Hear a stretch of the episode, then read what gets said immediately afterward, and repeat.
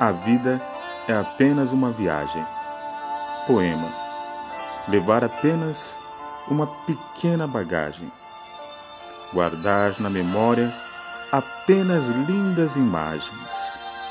Desfrutar sumariamente de cada momento. Tudo se acaba com o soprar do vento. Contemplar Deus em suas bilhões de expressões. Aprender constantemente com as diárias lições.